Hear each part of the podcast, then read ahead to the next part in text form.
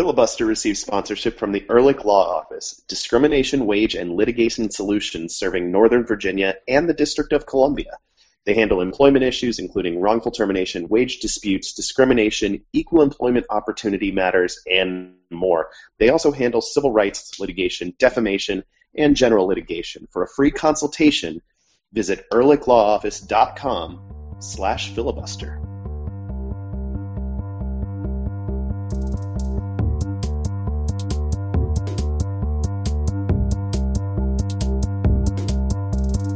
So we celebrated my daughter's second birthday this weekend, um, and and one of the things we got her, I actually got it for her at like the first home game, and have kept it hidden because it turns out it's pretty easy to hide things from toddlers.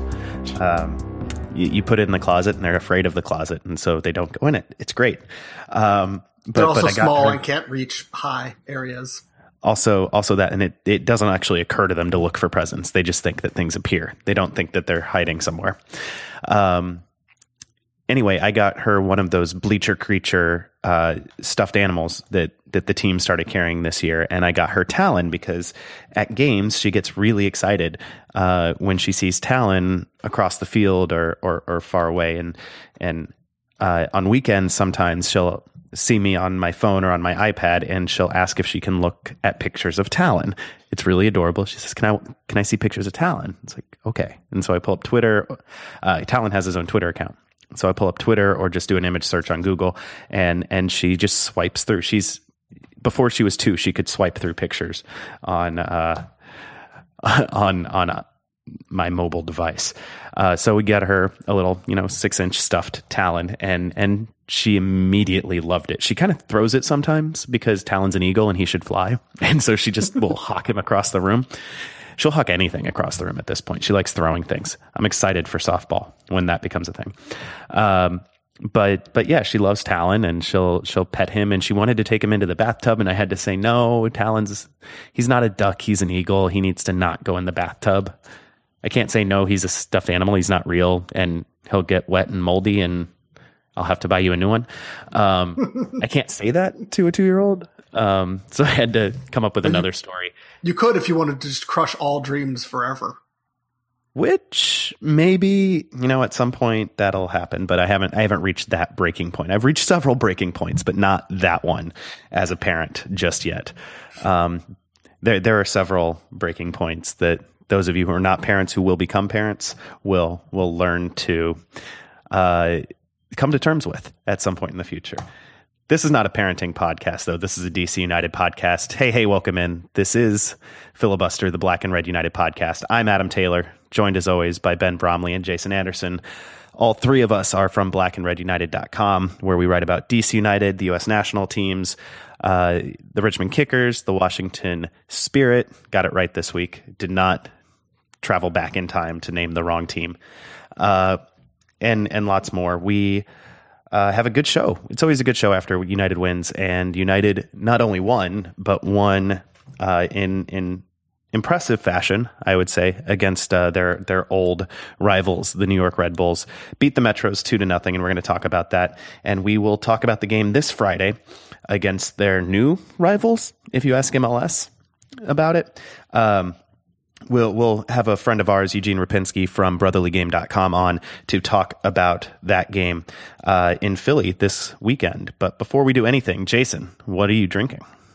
Uh, I ran out of beer, um, and I even went to a uh, Gordon Biersch to uh, after the Spirit game actually, uh, because it was the only pl- my choices at that hour, uh, driving an hour from the soccerplex home. My my choices when I got home were fast food garbage or go to Gordon Biersch, who apparently will stay open and serve food till like midnight.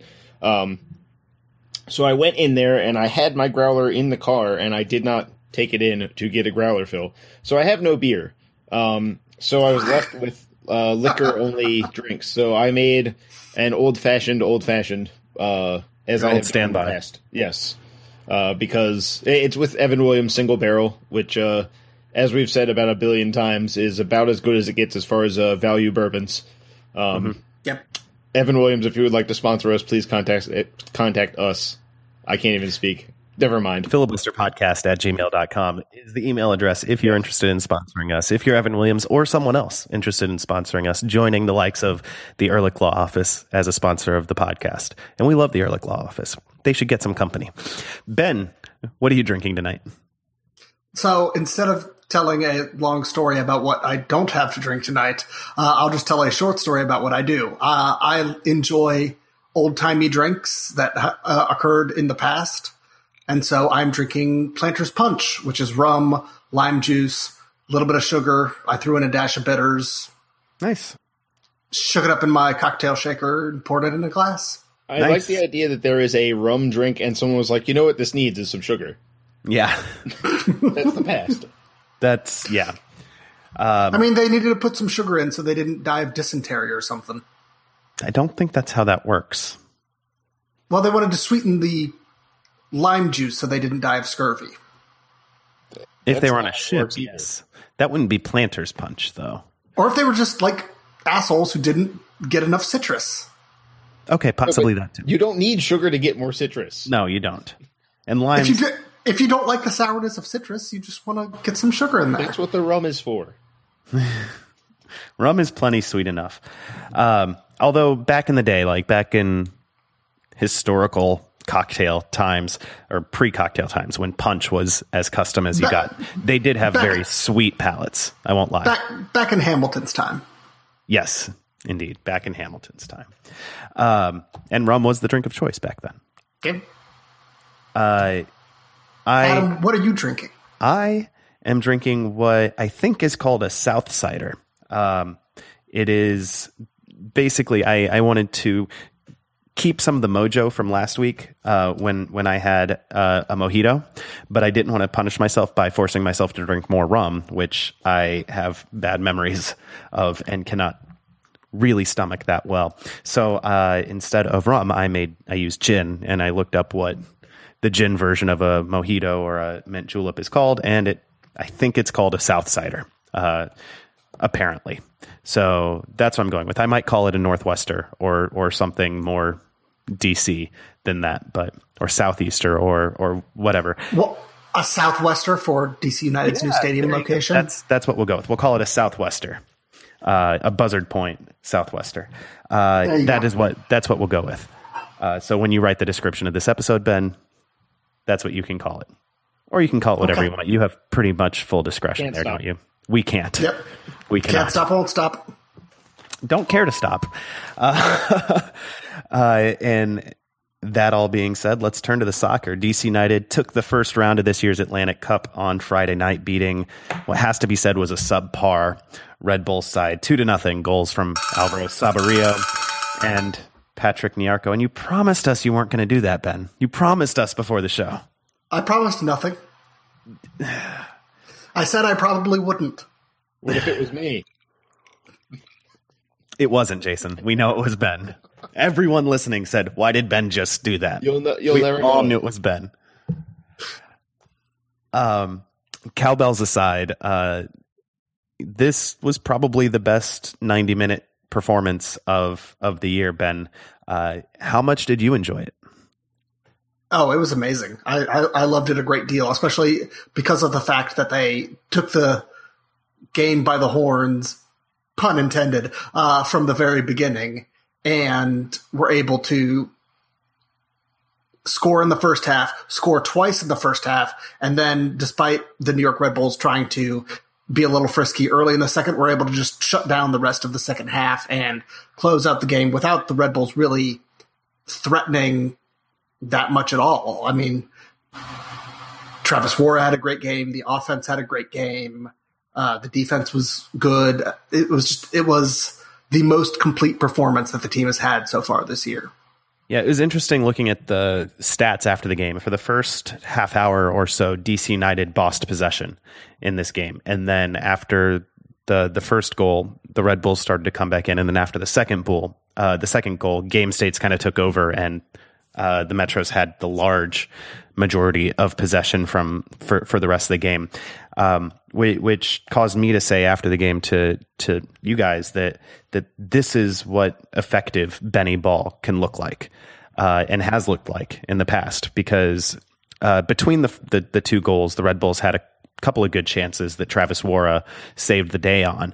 Uh, Dax McCarty's header, and then uh, that double save after that. Um, Yep. But but beyond that, the the Red Bulls really didn't generate a lot of chances. It was a very competent performance. Um, not the sexiest thing in the world, you know, not scoring five goals or anything like that, but very competent, uh, composed performance. Ben Olsen, after the game, said that this should be the baseline for the team going forward, which is great to hear a coach say that after the best performance of the year. It's like, he's like, it sucks that you have to, it has to be your rivals to get you up to the level where you need to be every single week. Um, but hopefully, now that we know what it looks like, that's what we'll be going forward. Um, which means DC United might get two players if if they do manage to make this the baseline. DC United would have two players in the team of the week every week, which would be kind of nice. This week, it's uh, Patrick Nyarko and Travis Worra were both named in the the team of the week. Uh, Jason, we talked about it on Lot Eight Live after the game, but the Red Bulls were were pretty poor in this one, and their tactics had something to do with it. Jesse Marsch ran them out in in not the best formation for them. Um, people can go watch that video if they want to hear you talk about it more. Although I can't stop you from going into it, but I I'm more curious what you thought about uh, Ben Olsen's tactics and whether this was a case of Benny Ball making the other team or helping the other team look bad. Um, I wouldn't. I, I I hesitate to ever use the term Benny Ball under any circumstances because Yeah. it means so so much to so many different, different people different- that uh, I feel like it it gets in the way of clarity. Um, I do think that United started the game really intelligently by by carrying the game to the Red Bulls and not uh, sitting back. I think uh, Patrick Nyarko had a quote that was in the uh, the team's official uh, post game quotes piece, which I believe is on their site. I believe it's not too hard to find, um, where he noted that that was part of the intention was don't let them get into a rhythm because once they get into a rhythm, they start to get very comfortable with how things are going, and then that's when they're effective. Um, so in the opening stages of the game, United went out. Uh, they I wouldn't say they pl- applied a high press, but they were uh, intelligent about when they pressed, and we've seen that a couple times this season where they've been very smart about pressing at the right moments, and they've used it to dictate maybe not a whole game, but at least uh, in LA they use it to dominate a half uh, before the second half happened. Um, and I think we saw a good example of that again. Um, I do think that it sounded like from some of those post game quotes that they were prepared for the four two three one that the Red Bulls normally run out, and instead Marsch played the box midfield that he's been trying to get make happen for them that just has not worked. And um, the guys from Once a Metro have been uh, they all were lamenting it uh, because they're they've seen all of those games. It just it doesn't make sense. Have they Um, taken to calling the box midfield fetch? not yet. Um, we'll see though. I, I can't tell. I can't tell what they're going to do. Um, but uh, you know, U- United was smart in certain ways. Um, playing Nyarko and Neagle uh, inverted in the early stages. Um, I think that helped because that means that both players are coming inside a little bit um, to help out with the fact that it's now four on two in central midfield at times. Um, Acosta was played not as a second forward, but really between the midfield and Saborio. Yeah. Um, and in defensive phases, he had a lot to do. Um, not just leading, helping lead the pressure, but he also was occupying. He wasn't man marking Dax McCarty so much as just being near him, so that it was more difficult to find him. So McCarty was having to make, you know, run an extra five ten yards to get himself open because there's a guy between him and the ball. Um, so I think they got, especially in the early stages, they got the tactics dead on, whereas the Red Bulls made a slew of errors on that front, and that's when the game turned. Um, United got got some confidence going, which they needed after you know the NYCFC game was was so disappointing. Um, they got their goal. It was a very nice goal too. It wasn't some accident. Um, it was a very thoughtful goal uh, involving a, a bunch of different players and really involving the ball moving um, front to back. I mean, the ball ended up covering covering about a you know sixty yard box on the field um, wi- before Nyarko plays it through for Sarvas uh, to uh, you know very intelligently play the ball across rather than try the blind shot and hope for the best kind of move. Um, and I think the Red Bulls never really recovered from that. I think uh, the game was kind of over once Worra's triple save happened. Um, mm-hmm. That was their 90 second push at finding themselves back into the game. It didn't work out, and from there, they didn't really create anything. Um, and United created another goal, um, another thoughtful goal, maybe not goal of the week caliber, but a, good goal um, that involved people making good runs and, and playing the ball at the right time at the right weight. Um, a little fortuitous too, because the reason Alvaro Saborio was in position to make the tackle that led to that goal, and he got a, a hockey assist on that because he's the one that sprung Neagle to put the cross in for Nyarko. And mm-hmm. um, the reason he was in position to make that tackle near the midfield stripe was because he got kicked and went down, and the referee didn't call it, and he called play on, and the guys kept playing, and then Saborio finally gets back up and Mike Grella just passes him the ball. right. And, Thank, thanks, Petrescu? Question yeah, mark? Yeah, exactly. It, Petrescu had a, a, couple questionable advantage calls for DC United in this game. game. This one was a good one. yeah, he had a weird game, all in all, because normally he's the, one of the most uh, if he dies, he dies kind of referees. Yeah. And yet he ended up going to his his pocket four times in the first half, including two early. Um, I think yeah, Sarvas and Grella were both booked by the 11th minute. Mm-hmm. Um, normally, for Petrescu to go that to go with cards that early, it means that someone has actually been killed. Um, and and there was also some awesome uh, slow mo Benny uh, sideline lip reading if you if you choose to partake in that sort of thing right after the Sarvas yellow card. NSFW lip reading. Yeah, indeed, very very much so. Um, but but you know overall I think United set themselves up. I think they knew that they couldn't get into a 90 minute up and down game against the Red Bulls. So they said, let's go out, get ourselves a lead, um, and, and, really throw them out of their stride and make them have to figure th- some things out. Um, and in the in 2015, it was the opposite. In every single time United played the Red Bulls, it was um, or I, I, shouldn't say the complete opposite. There were a couple games where United actually started decently and then gave up a goal and then it all fell apart. Um, but later in the season, it was all about the Red Bulls were going to have possession. They were going to have the territorial advantage, mm-hmm. and United was basically looking for either a counter, a set piece, or a huge defensive mistake on a long ball. Um, and that was it. And in this game, they gave the Red Bulls a lot more to worry about. And um, I think it was the right move. You know, the Red Bulls defense has been kind of a mess with injuries and not just injuries, but um, players underperforming. Um, a lot of guys kind of came have come back down to earth after all sort of playing out of their minds at once last year. Um, it's one of those things that happens in MLS where mm-hmm. you win a supporter shield not necessarily because you've actually assembled the best team, but because everyone hits their stride and doesn't get hurt for six months. Yeah, lightning um, in a bottle is something that happens in this league sometime. The Quakes yeah. a few years ago. Yeah, but maybe more than any team ever uh, in MLS. Yeah. Um, given that they scored like 75 goals playing the most basic uh, tactical approach uh, possibly ever, um, just thumping it to big guys and seeing what happens.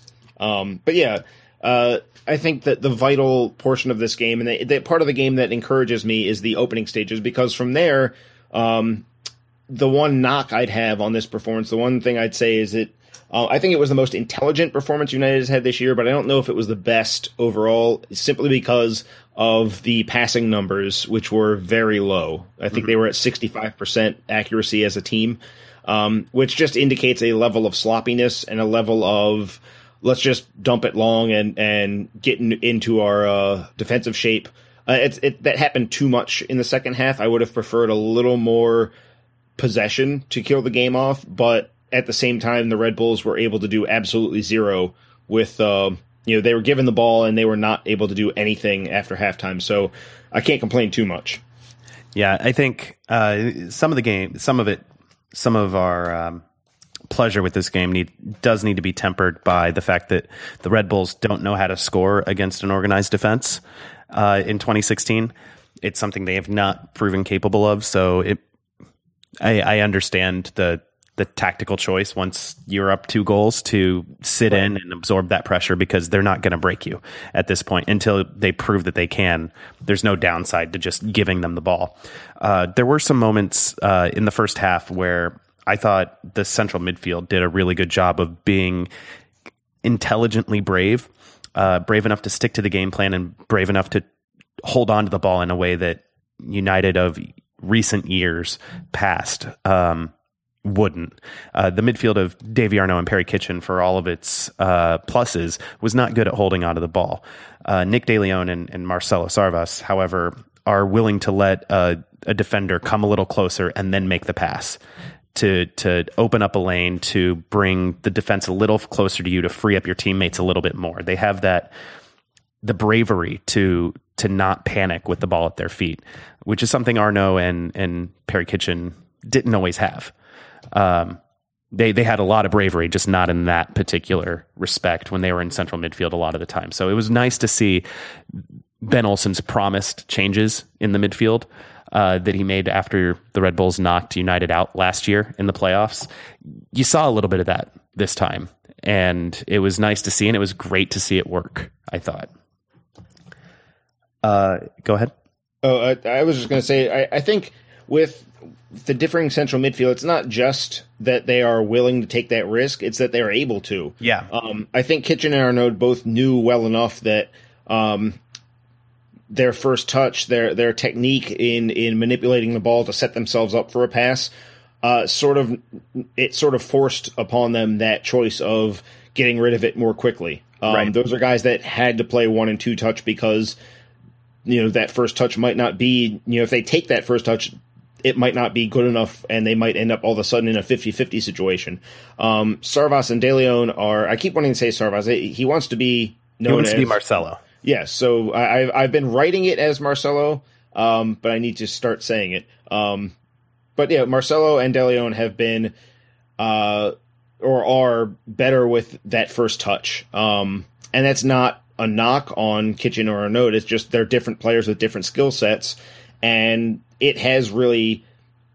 I shouldn't say it has because it hasn't helped every single week, but I think it's it's becoming evident that if United can be consistent uh, about how they play, this can be a very important change. This can be uh, the kind of thing that helps them uh, take a little more possession, where they're not having to depend on being organized and depend on good goalkeeping and all that um, where they can actually involve uh, the midfield and attack in keeping the ball a little more.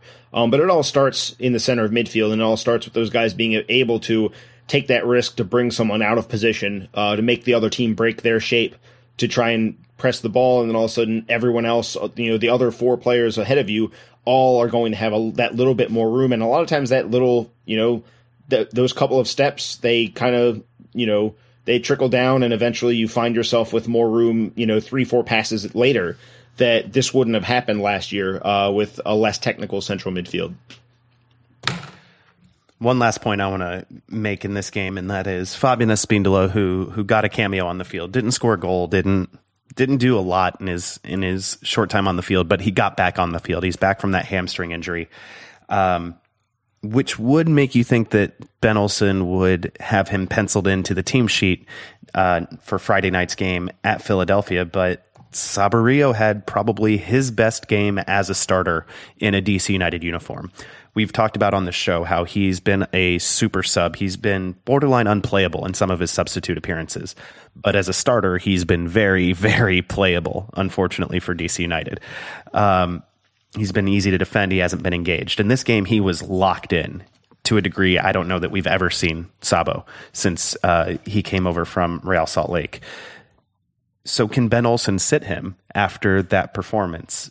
Ben, who do you want to see up top against Philadelphia, Fabi or Sabo? I think Ben Olsen has a really great, actually a really great situation right now in that he can play uh, Sabo because Sabo has to be number one on the team sheet right now because he and Acosta work the best together right now. And you and can't. Acosta has to be on the field. We haven't talked Acosta, about him at all today, yeah. but, but Acosta has to be on the field. Yeah, he and he he continued to prove that in this game as well. But coming up, Saborio is going to be going to Copa America with Costa Rica, and Fabi isn't, and so.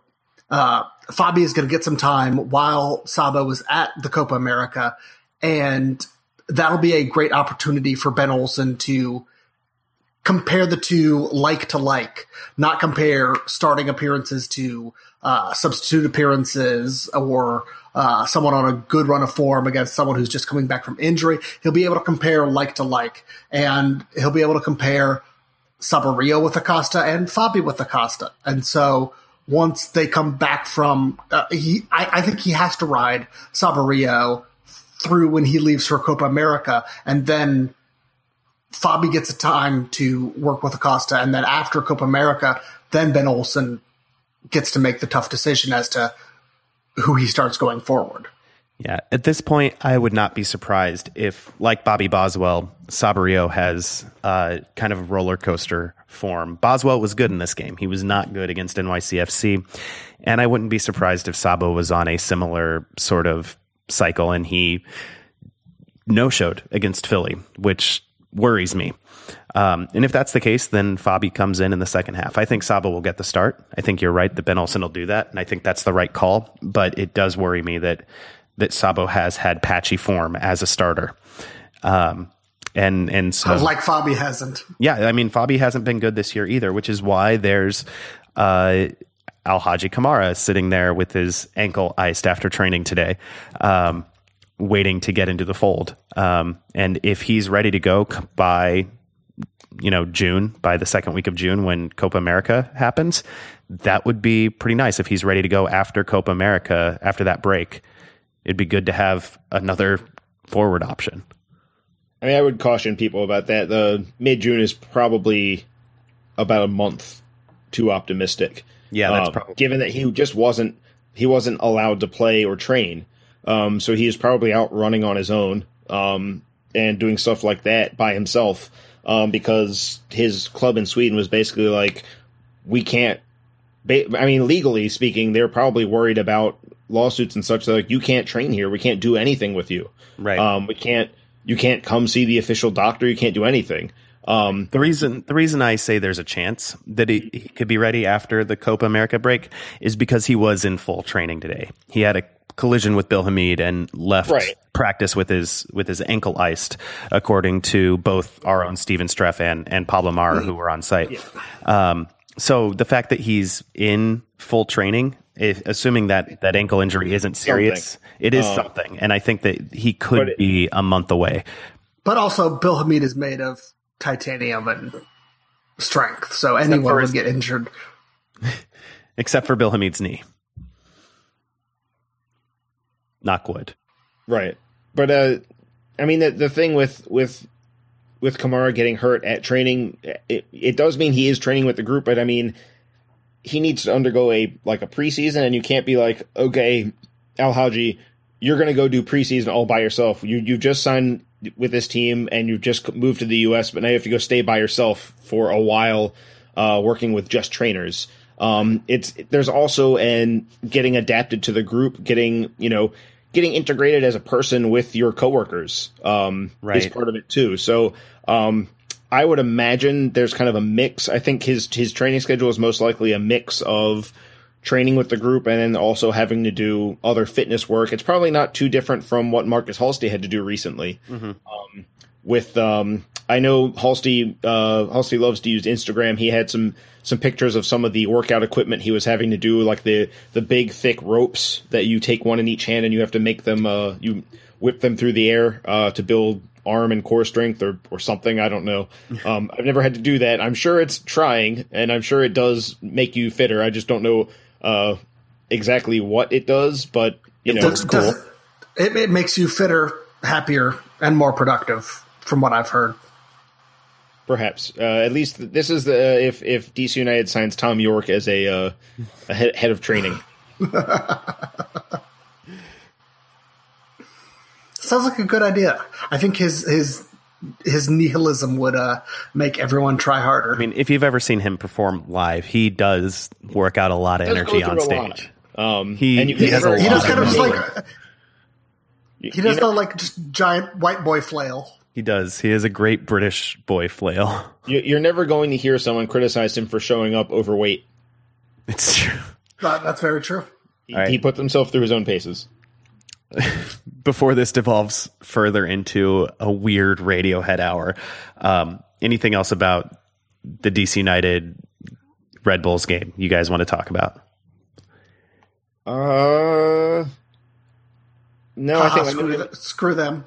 Yeah. All right. Yeah. I- Screw the Red Bulls. That's It- that's Oh, valid. well, I, well, actually, specifically, thank you, Jesse Marsch, for not starting Lloyd Sam on the wing like you probably should have. Well, well, the, the thing with that is that Sam has been so bad this year that Marsch Mm-hmm. had to be like, on one hand, this guy kills United. On the other hand, he's been terrible. but of uh, all the games everyone else, Jesse Marsch chooses Um, this one. It was oh man, Right. it was and then puts him in, and then and then puts him in in the middle when he comes in in this. right. second I was half. incredibly when happy with in- Jesse Marsch's decision making in this game. when he came in, they did go more to four two three one because it, it it was it was just too late. They waited till the fifty seventh minute, and it was just the damage was done, and the game was already set into a rhythm of of bad news for the Red Bulls, and um, yeah, they needed something more than that, and they needed to do it earlier than than what they did.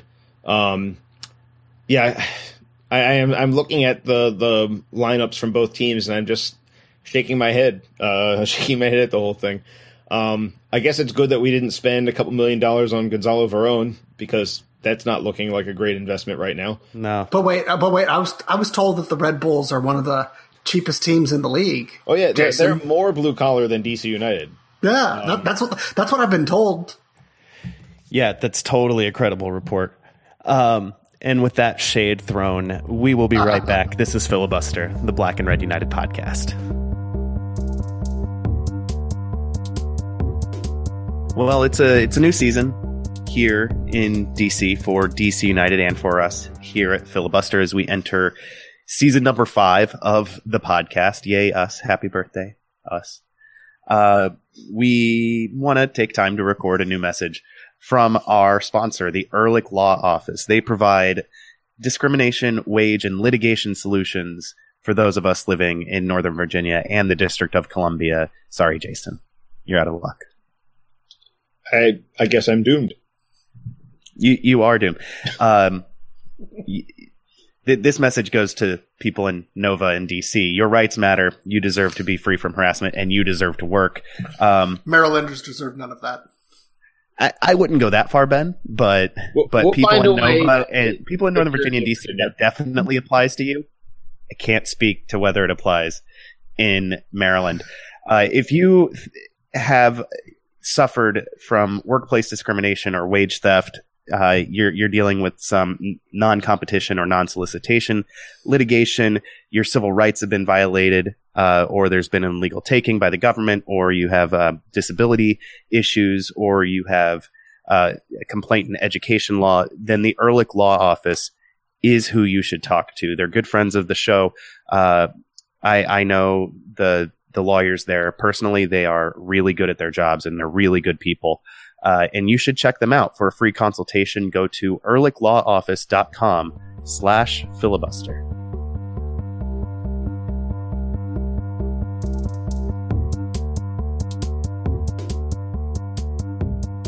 Welcome back to Filibuster, the Black and Red United podcast. DC United uh, is going to visit the newly renamed Talen Energy Stadium, the very tastefully named, I think, Talen. That's a good name, good strong name.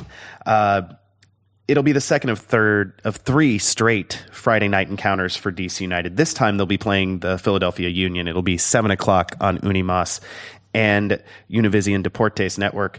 Eugene Rupinski from BrotherlyGame.com is here to help us preview the game. Eugene, welcome to the show. Hey guys, how's it going? Doing well. Uh, we warned you beforehand. Our first question is obligatory. What are you drinking? I am currently drinking uh, tap water, some of Wilmington, Delaware's finest. So How the- is how the is hard stuff. Wilmington, Delaware's tap water? It's unleaded, as far as I know. Well, That's that pretty is- good. That's a good baseline. Uh, we had we had uh, Raf Noboa y Rivera on recently, and he was drinking New York tap water, and they swear it's the finest in the world. Are you willing to make a similar claim for Wilmington, Delaware? No, not at all. That is completely fair. Uh, switching from from hard water to, I don't know. There's some joke to be made about No, something. there isn't. No, there's probably no, not. So the Philadelphia Union. First and foremost, I have to have to check in about a good friend of ours and make sure you're taking good friend good care of our friend Chris Pontius. Absolutely. Uh, Chris has been a godsend uh, coming over. You know, there were a lot of us uh, here that were concerned with his history of injury. Um, you know, he had kind of fallen off of the radar for the past couple of years.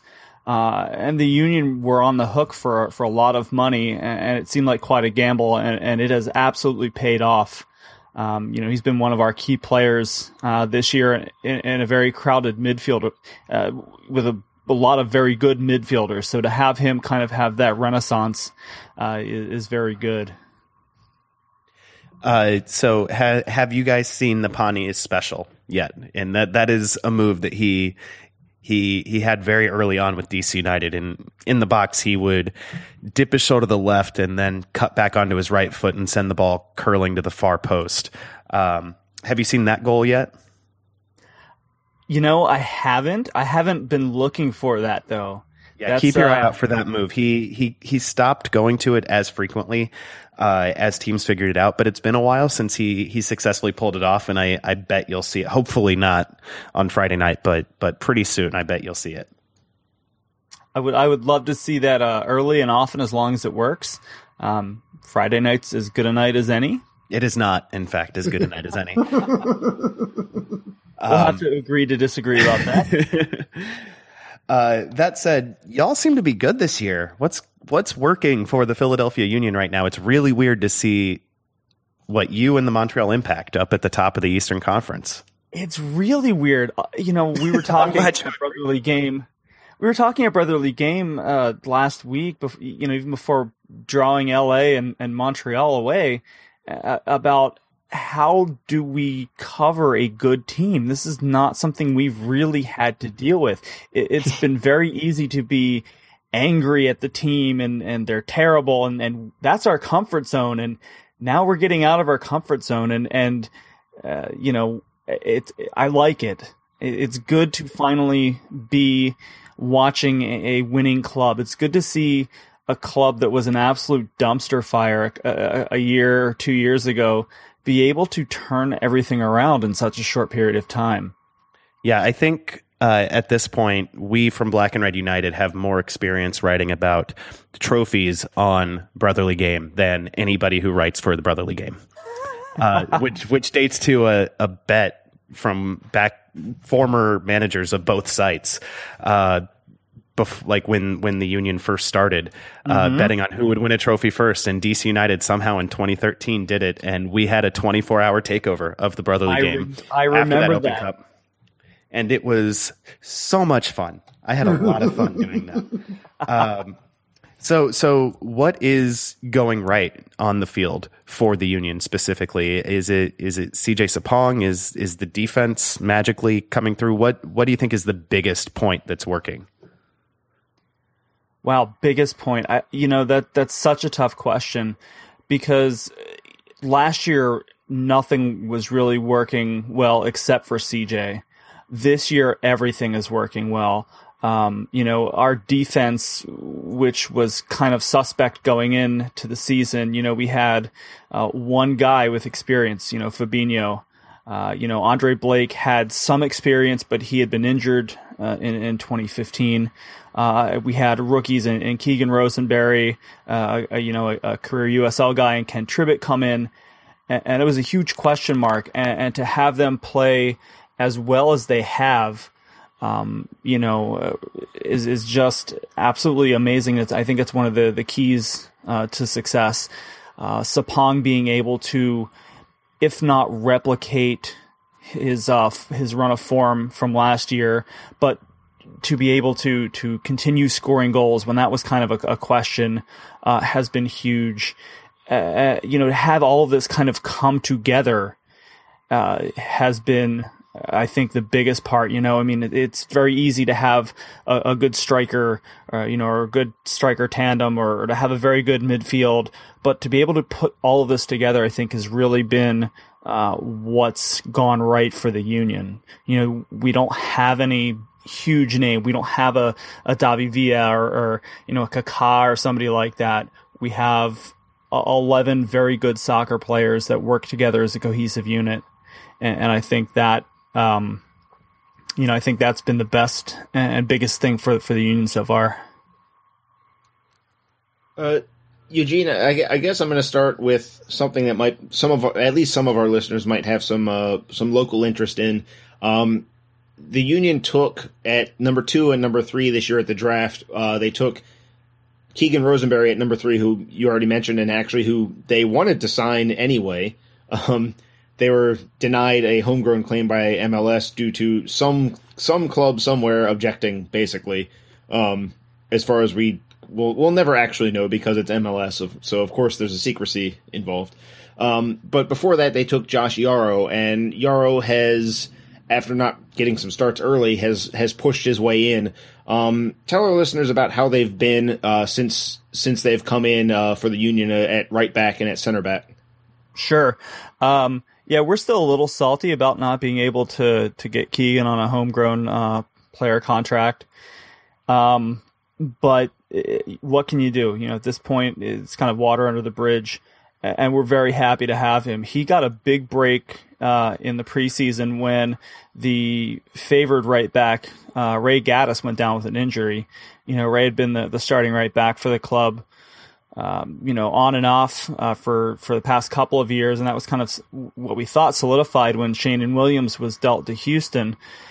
Uh, Keegan came in uh, filled in very well for him during preseason. Uh, Gaddis went down with an injury, and Rosenberry just hasn't relinquished the spot.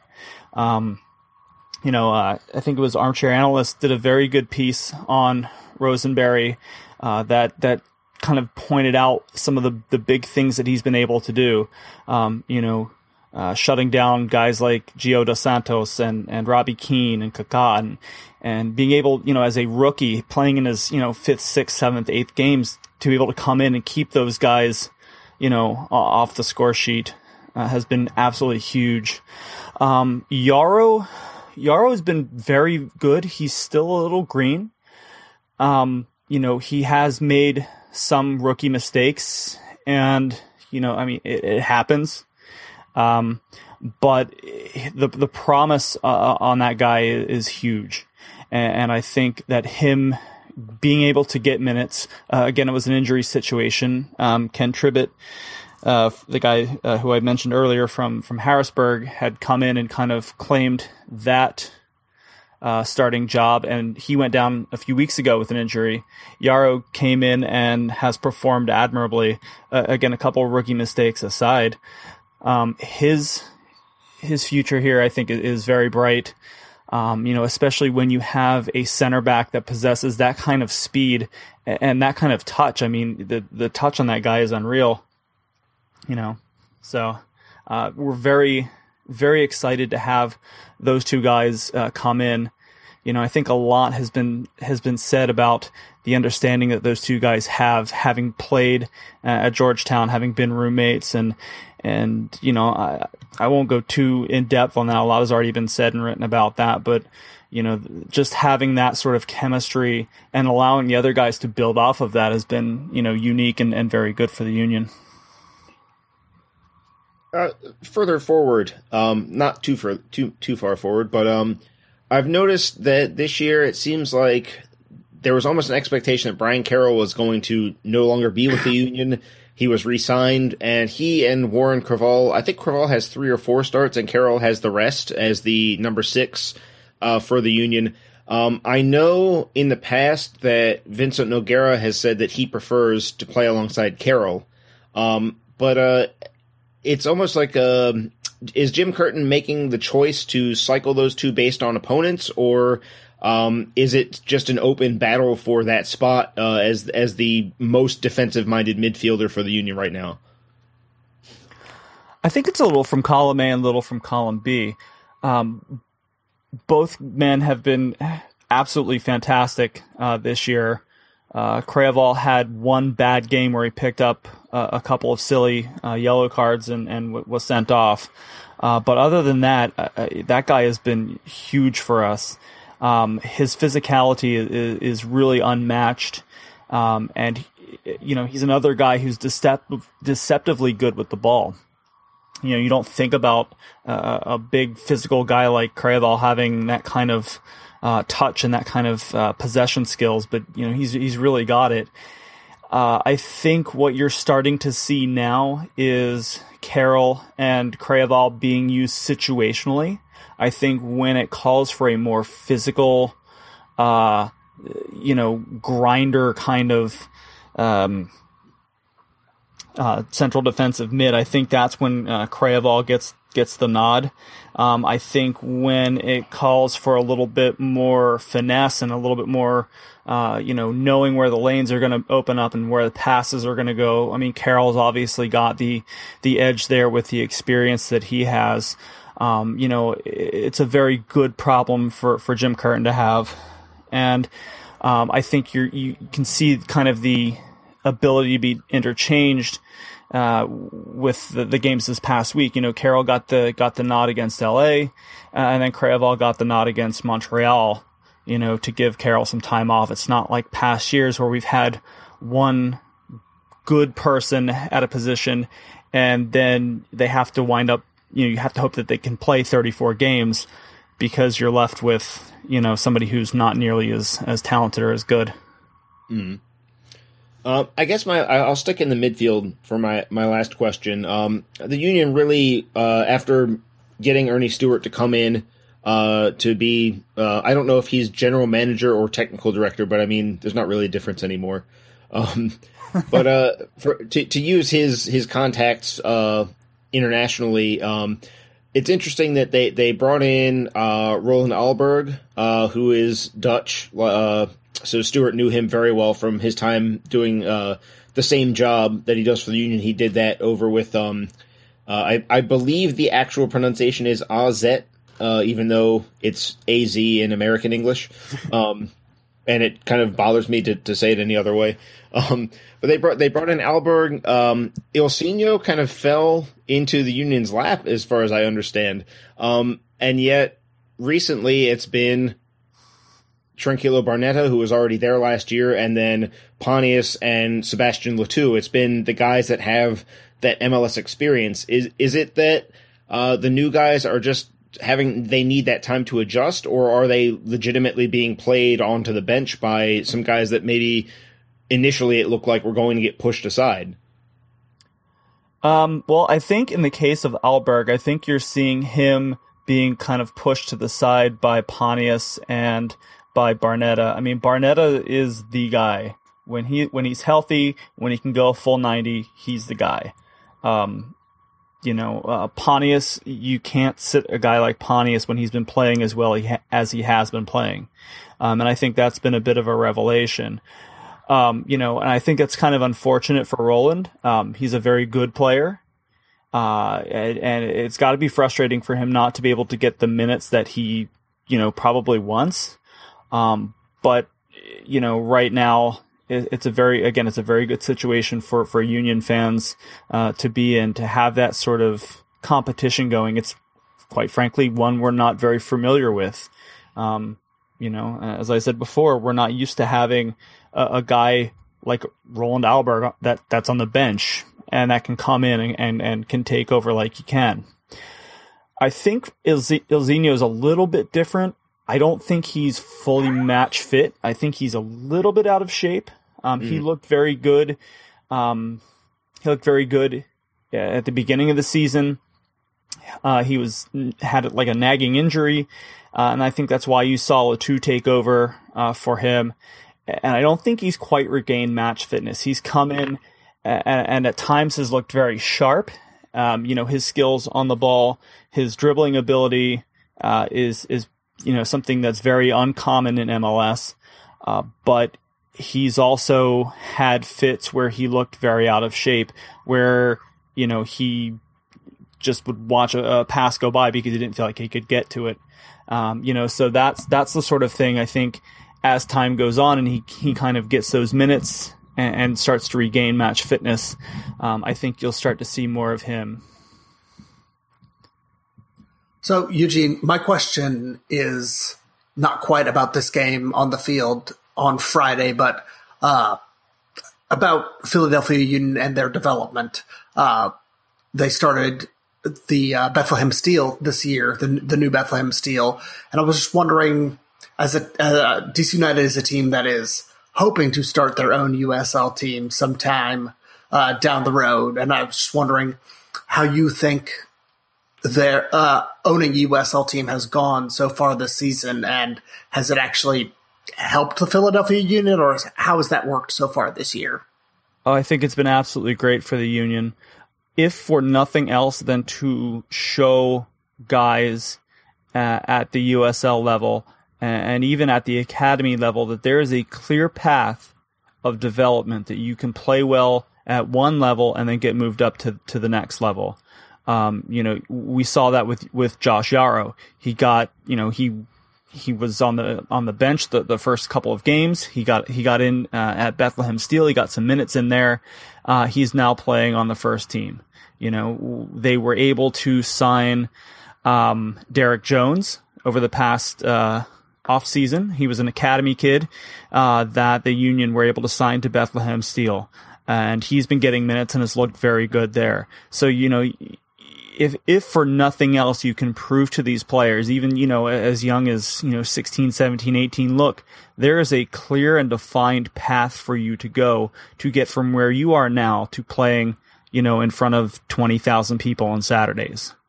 And I, I think that is huge. I also think having a team that is in the sphere of influence um, where they all train together, where you know you're working with the same coaches and the same system and the same setup, and you know you get to know the first team players and the academy players. I think that also helps to ingrain that sort of culture and that sort of mentality into these players. You know that you know, hey, you know, you're training next to Tranquillo Barnetta, you're training next to, you know, Ilsinho or, or, or, you know, Andre Blake or whoever, and you know, this can be you.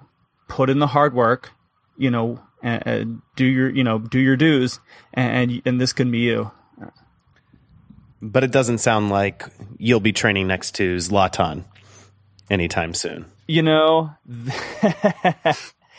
um, I I reached out to MLS. I, I still haven't heard anything as to why uh, Zlatan would not be allowed to be discoverable. Um, hopefully, they will they will answer my question.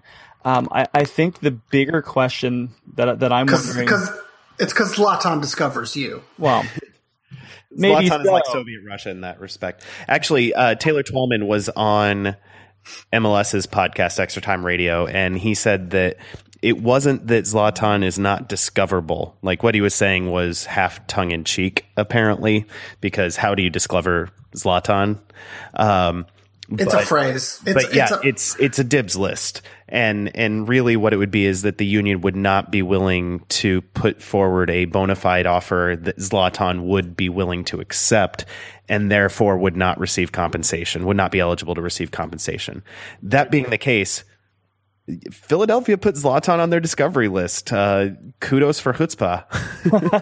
Well, I mean, here's the thing. With, with all due respect to Taylor Twellman, how does he know what or what the Philadelphia Union will or will not put up? Um, you know, uh, do I believe that that the Union would do it? No, I don't. I don't think that they would. But there's a process in place. MLS has these processes in place, and they they should be followed. That's hey, make Jay Sugarman, you know, do it or not do it. Give him the opportunity, and then if he doesn't do it, which is is most the most likely scenario, then okay, we can we can move on. But I still feel like you have to give him that. You know, call his bluff. Yeah, also, also, we're on your side. Uh, As long as you don't Arena- actually sign Zlatan, we're on your side. well, yeah, Bruce Arena should have to send you fifty thousand dollars in allocation money. Yeah. Bruce Arena or, or Mia Hamm or who, whoever, you know, I'm not, I'm still not con- fully convinced it's going to be the Galaxy.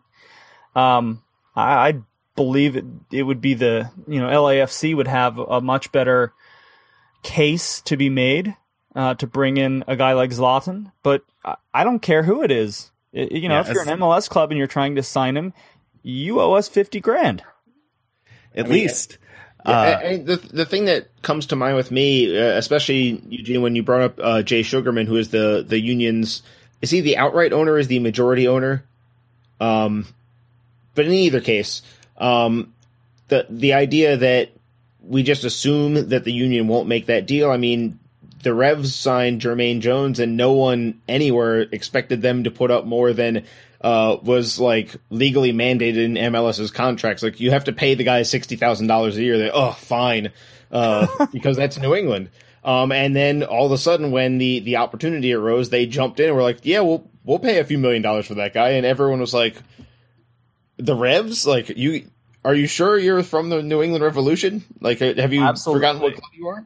Um, so you Absolutely. have to give. You know, that's that's something that, that Sugarman has said in the past is that for the right player, he would open Yeah. up the purse strings. He's not going to just run out and, and sign uh, whoever and, and dump a ton of money just because they're available. Is Zlatan that sort of player? Maybe he is, maybe he isn't. But if you don't give him the opportunity to pull the Mhm. trigger on that, you know, you're circumventing your own rules and you're you know you're you're coming up with another reason for fans to, to bitch and moan about how LA and Seattle gets everything. You know? I, I am kind of tickled of the idea of Zlatan playing for Atlanta next year because apparently Carlos Bocanegra was at the PSG game this weekend, which was their final game and Zlatan's final game at uh, what is it, the Stade de Princes uh, in Paris, and and the idea of of Zlatan in Atlanta just tickles me. Zlatan in the South is a delightful thought. Um, and I really want to see Zlatan be introduced to like Chick fil A. it's I, I don't know why. It's just something that that I enjoy the thought of.